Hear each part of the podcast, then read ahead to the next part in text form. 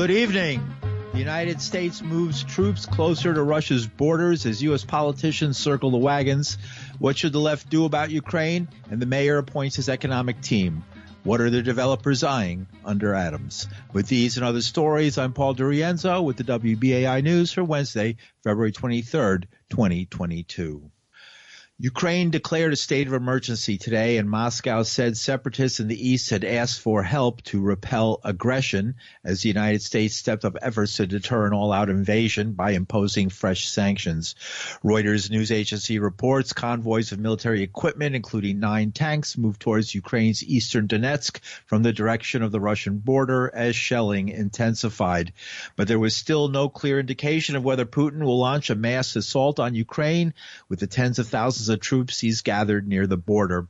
United Nations Secretary General Antonio Guterres accused Russia of violating the world body's charter. We meet in the face of the most serious global peace and security crisis in recent years, and certainly in my time as Secretary General. Our world is facing a moment of peril. I truly hoped it would not come. The latest developments regarding Ukraine are a cause of grave concern, and they include reports of increased ceasefire violations across the contact line and the real risk of further escalation on the ground. My thoughts are with all those who have already suffered so much death, destruction, and displacement. The decision of the Russian Federation to recognize the so called independence of the Donetsk and Luhansk regions and the follow up are violations of the territorial integrity and sovereignty of Ukraine and inconsistent with the principles of the Charter of the United Nations. Antonio Guterres. In Washington, House Speaker Nancy Pelosi likened Putin's moves to World War II when Germany seized parts of Czechoslovakia using the excuse that most of its inhabitants were ethnic Germans. It's about how the world views what Putin is doing. This is a very evil move on the part of Vladimir Putin. He's a KGB guy who happens to be probably the richest man in the world because of his exploitation of his own people that he doesn't want them to know about and uses excuses like uh, it's changed. Every time you hear them say, well, uh, they're part of us, that's who we are, they should be us, now they're saying, well, we have to go in because they want to be part of, of NATO. This, my friends, is our moment. This is a Sudetenland. That's what people were saying there. You cannot ignore what Putin is doing. And nobody's, of course, ignoring it, but you cannot take it any lighter than what it is a total assault on democracy. Nancy Pelosi. It was a sentiment echoed by South Carolina Republican Lindsey Graham and Senate Minority Leader Mitch McConnell. 1930s all over again. What Putin did yesterday was tear up an agreement made 25 years ago. That's exactly what Hitler did in the 30s. And the response to Hitler was one appeasement after another. Lithuania, Latvia, Estonia, very small nations, very proud democracies, being threatened every day by Russia, I would be worried. Putin needs to learn out of this incident that he can't stop, start grabbing pieces of other countries in order to rebuild uh, what he would like to rebuild is something similar to the old Soviet Union. If I were the Baltic states, this is an invasion. There's some discussion about what's the definition of an invasion. This is an invasion. Number two, this should prompt immediate implement, implementation of the toughest possible sanctions. And that's South Carolina Republican Lindsey Graham and Senate Minority Leader Mitch McConnell. The Organization for Security and Cooperation in Europe reports the following military action in eastern Ukraine.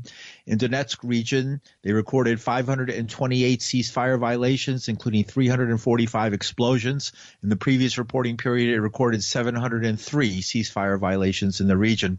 In Luhansk region, the mission recorded 1,182 ceasefire violations, including 1,075 explosions. In the previous reporting period, it recorded 1,224 ceasefire violations in the region. Meanwhile, at the Pentagon, spokesperson John Kirby announced U.S. troops troops already in Europe were moving east.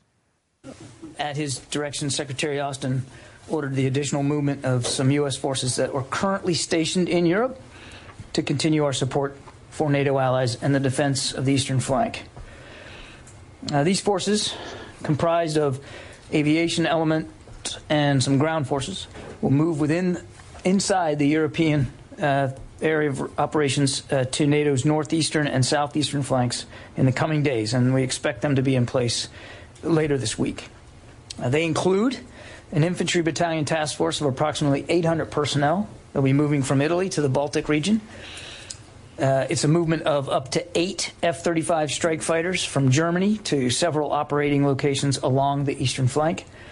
A battalion of attack aviation, specifically 20 AH 64 helicopters from Germany, again to the Baltic region, and an attack aviation task force, which is 12 AH 64 helicopters, will move from Greece to Poland and that's John Kirby. In unrelated military news, hordes of protesters are expected to descend on Washington as part of a protest similar to truckers who blocked the U.S. Canada border and choked traffic in Ottawa in anti lockdown and vaccination protests earlier this month. A caravan of far right wing truckers is heading to the nation's capital, billed as a grassroots nonpartisan event intended to oppose government COVID 19 mandates. Many of those behind the demonstration, which is planned as an American version of the chaotic Canadian protests have connections to the violent attack on the Capitol in January of 2021. And John Kirby says the military has approved National Guard troops just in case. The Secretary did approve a couple of requests for National Guard support here in the capital region.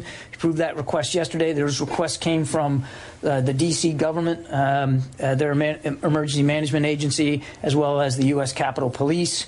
All told, among the two requests, it's about 700 guards personnel and about 50 vehicles. Uh, they are designed for traffic support uh, in anticipation of uh, potential uh, challenges to traffic here in the D.C. area uh, with, surrounding um, some uh, some potential protest activity.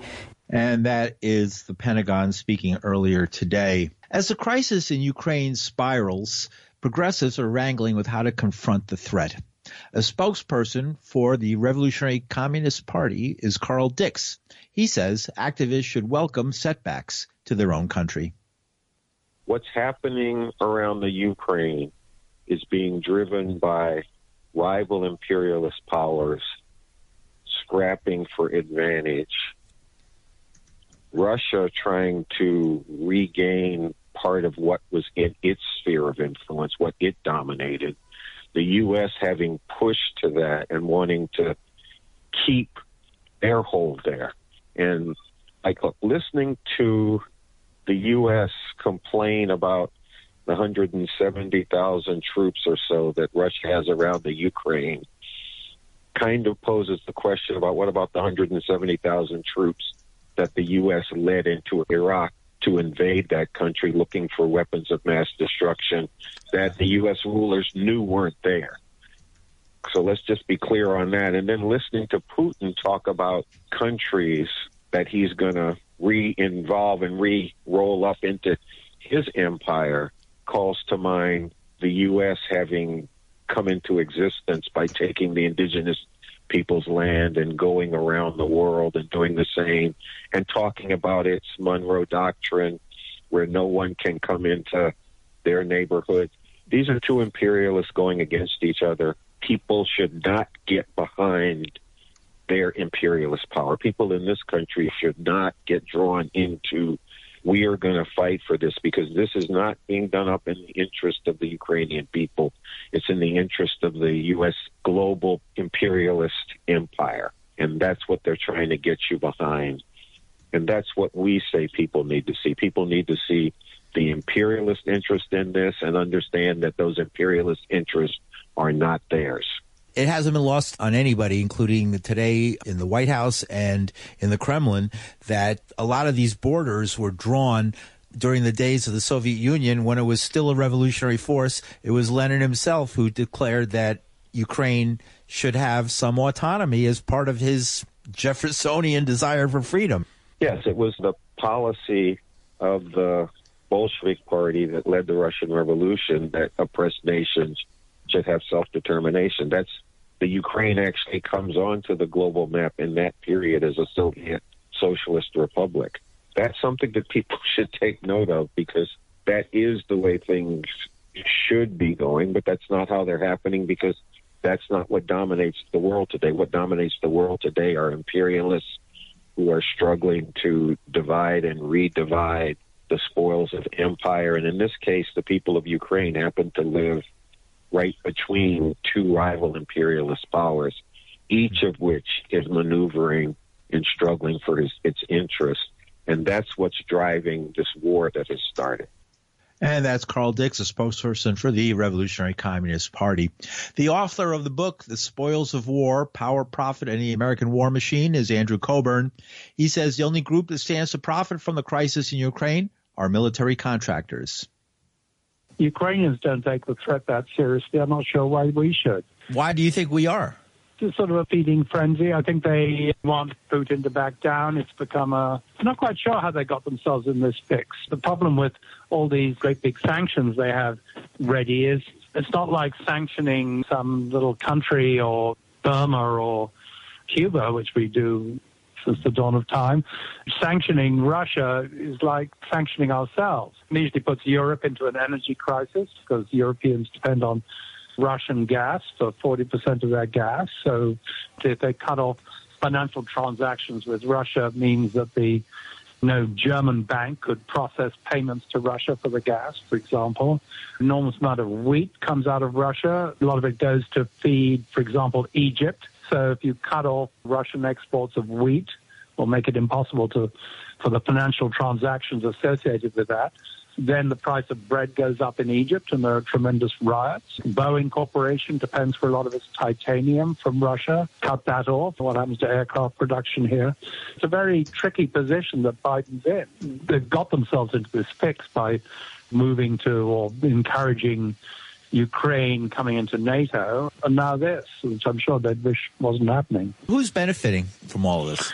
follow the money, man. You know, uh, Raytheon Corporation. I mean, in recent weeks or last few weeks, the Lockheed and Raytheon CEOs in earnings calls to investors have spoken very bullishly about how beneficial all this situation is for their bottom line. So, of course, arms shipments to Ukraine, but I mean, they're talking seriously now about an $800 billion defense budget for mm-hmm. 23. Of course, the military industrial complex, the arms industry, they're benefiting and are going to benefit big time. Whether nothing happens at all in Ukraine from now on. You, know, you just need good prices to kickstart the process, and then it's unstoppable. I, mean, I can remind people of uh, what I heard years ago that two days after Putin took over Crimea, friend of mine was at a meeting, a breakfast meeting in, for a congressman in Washington, and most of the people there, not my friend, but most of the people there were defense industry lobbyists. And I asked him afterwards, I said, what was the mood like? And he said, I call it borderline euphoric. And they were so happy about what was going on. That's most obviously who's benefiting. They have so many more of those cheaper missiles than we have high tech counter missiles to shoot them down with, despite our $800 billion budget, that they could probably get past our defenses and sink the ships. Yeah, on the one, see what they're saying. Well, on the one hand, they're a terrible threat. On the other hand, our stuff is better because it's so much newer and shinier, more expensive, but still it's a threat, so we need more money to have more. Ships with anti ship missiles, kind of hard to stop them. What does this say for the American progressives?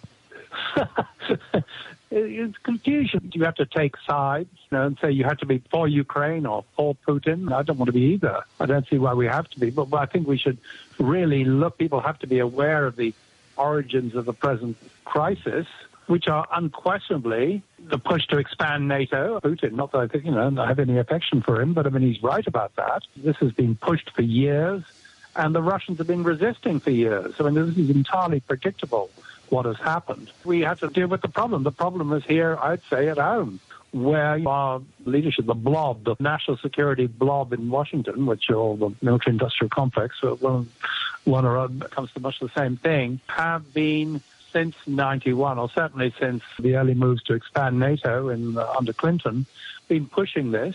and the reaction of the Russians is entirely predictable. I resist any effort to say that Putin and Putin's regime are angels of light and democracy, which they're obviously not. It's just why is it we felt this overwhelming need to reignite the Cold War, which has now been successfully accomplished. And that's Andrew Cockburn. He's the author of Spoils of War, Power, Profit, and the American War Machine. And you're listening to the news on WBAI New York. I'm Paul DiRienzo. In local news, Mayor Adams dismissed criticisms today over his decision to tap two Christian pastors with history of anti-gay views for senior roles in his administration, declaring that the controversial hires are what's best for the city. Adams, who's come under fire from the LGBTQ community in recent days, made the sweeping defense of his appointments of Fernando Cabrera and Eric Salgado after being asked during a press conference which gay leaders he spoke with and what he told them before announcing his picks. Adams Adams said, I stated, I respect your thoughts, but I'm going to do what's best for the city of New York. And so did I reach everyone in the city that is a member of the LGBT community? No, I did not. But I've met with and communicated with several of the leaders in the community. Adams told reporters in Brooklyn, adding that former Council Speaker Corey Johnson was among the LGBTQ lawmakers he consulted. Cabrera, a former Bronx councilman and pastor, once praised Uganda's government for its hardline ban on same-sex marriage. He was appointed by Matt Adams on Monday as a senior advisor in his newly formed Office of Faith-Based and Community Partnerships. Salgado, a Brooklyn pastor and one-time mayoral candidate who also has a long history of anti-gay rhetoric, was picked last week as an assistant commissioner of immigrant affairs. At today's press conference, Adams noted that both Cabrera and Salgado apologized in written statements for their past remarks. And in related news, Eric Adams today unveiled multiple new members of his economic development team at the Brooklyn Navy Yard. The team, which will be led by Deputy Mayor for Economic and Workforce Development Maria Torres Springer, includes several new appoint- appointments as well as a handful of previously announced appointments. Collectively, they will be focused on building what he says is an equitable recovery across all sectors of the city's economy, bringing New York City back following COVID-19. That's why I don't believe there's a more fitting place uh, to roll out this amazing team under uh, Deputy Mayor Maria Torres Springer as we talk about the recovery uh, for our city. And when you look at the recovery, just as when we went into COVID, uh, the inequalities existed. And we are going to make darn sure when we come out, those inequalities do not continue to exist. This was called the Can Do Shipyard. It was a place where we knew we can get it done. Those war times are here as we go through our recovery period. And that's the battle that we must win. Uh, we responded immediately uh, to the call of duty like we've done so, so many times before. And so today, we are happy to announce a, an impressive team of leaders that are part of our desire to build out our economy and our future in an equitable fashion. And in the days to come, we're going to roll out our real economic plan that's going to touch every aspect of our economy in general, but specifically for those who have been left behind for far too long to be prepared for employment. And that was the mayor earlier today. And Deputy Mayor Maria Torres Springer had this to say. This is a blue collar administration led by a blue collar mayor.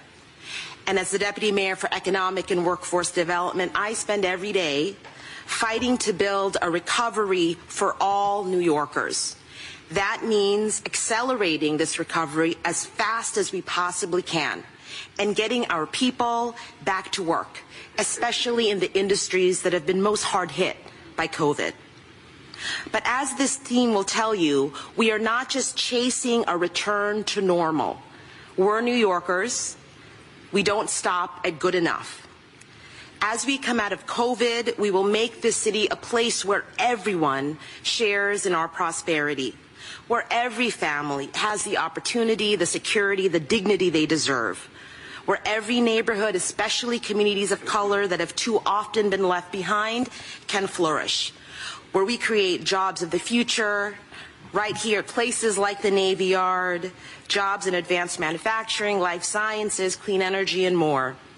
We can set our city on a new path, all of that is possible with this team and with New Yorkers because we have the vision, we have the expertise, we have the abiding love for all of our neighborhoods, and we have the drive to, as the mayor charges every day, to get stuff done. Maria Torres Springer in a controversial a more controversial choice or potentially more controversial choice. Uh, the mayor uh, rehired the president or hired the president and CEO of the Trust for Governors Island, Clare Newman. Uh, he said, we'll build on the remarkable transformation of the island as a world-class public space with a focus on ensuring all New Yorkers can enjoy the cultural, programmatic, and natural treasures the island has to offer. Well, a group calling themselves the Metro Area Governors Island Coalition or MAGIC uh, took issue with that or has taken issue with that claim by filing a lawsuit against rezoning that it's allowed the uh, uh, planned reconstruction of Governor's Island into a uh, high rise location. Governor's Island, the original place where settlers landed in uh, what was then New Amsterdam, uh, has been a place where you can go and, and bicycle and just have a good time and enjoy nature in the city. That's not been enough for the developers who want to put a um, uh, large scale development on the site of the island. We'll be talking more about that and had we have in this news in the past, but. Uh, let's uh, hear from the mayor and how he has uh, uh, given support uh, to this appointee and his ideas for what should happen to Governor's Island. The appointment of President and CEO of the Trust for Governor's Island, Clare Newman.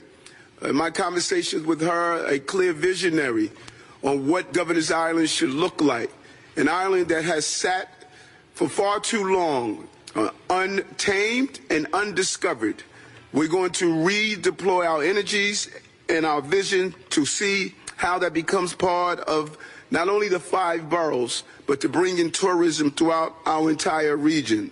The opponents say the issue here is uh, what Governor's Island will be and a replaceable, uh, what they call an irreplaceable, one of a kind green urban refuge with historic arts, environmental, and educational space that essentially functions as a park, even in areas with buildings or another built over privately occupied high rise urban district with value added landscaping. The deed defines Governor's Island, they claim, as the former and the rezoning is in violation, they claim, in their lawsuit. We'll be hearing more on that story later in the news in these newscasts.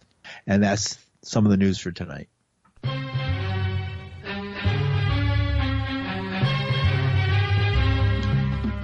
And you've been listening to the WBAI News for Wednesday, February 23rd, 2022. The news is produced with Linda Perry. Our engineers Reggie Johnson from New York City. I'm Paul DiRienzo. Thanks for listening.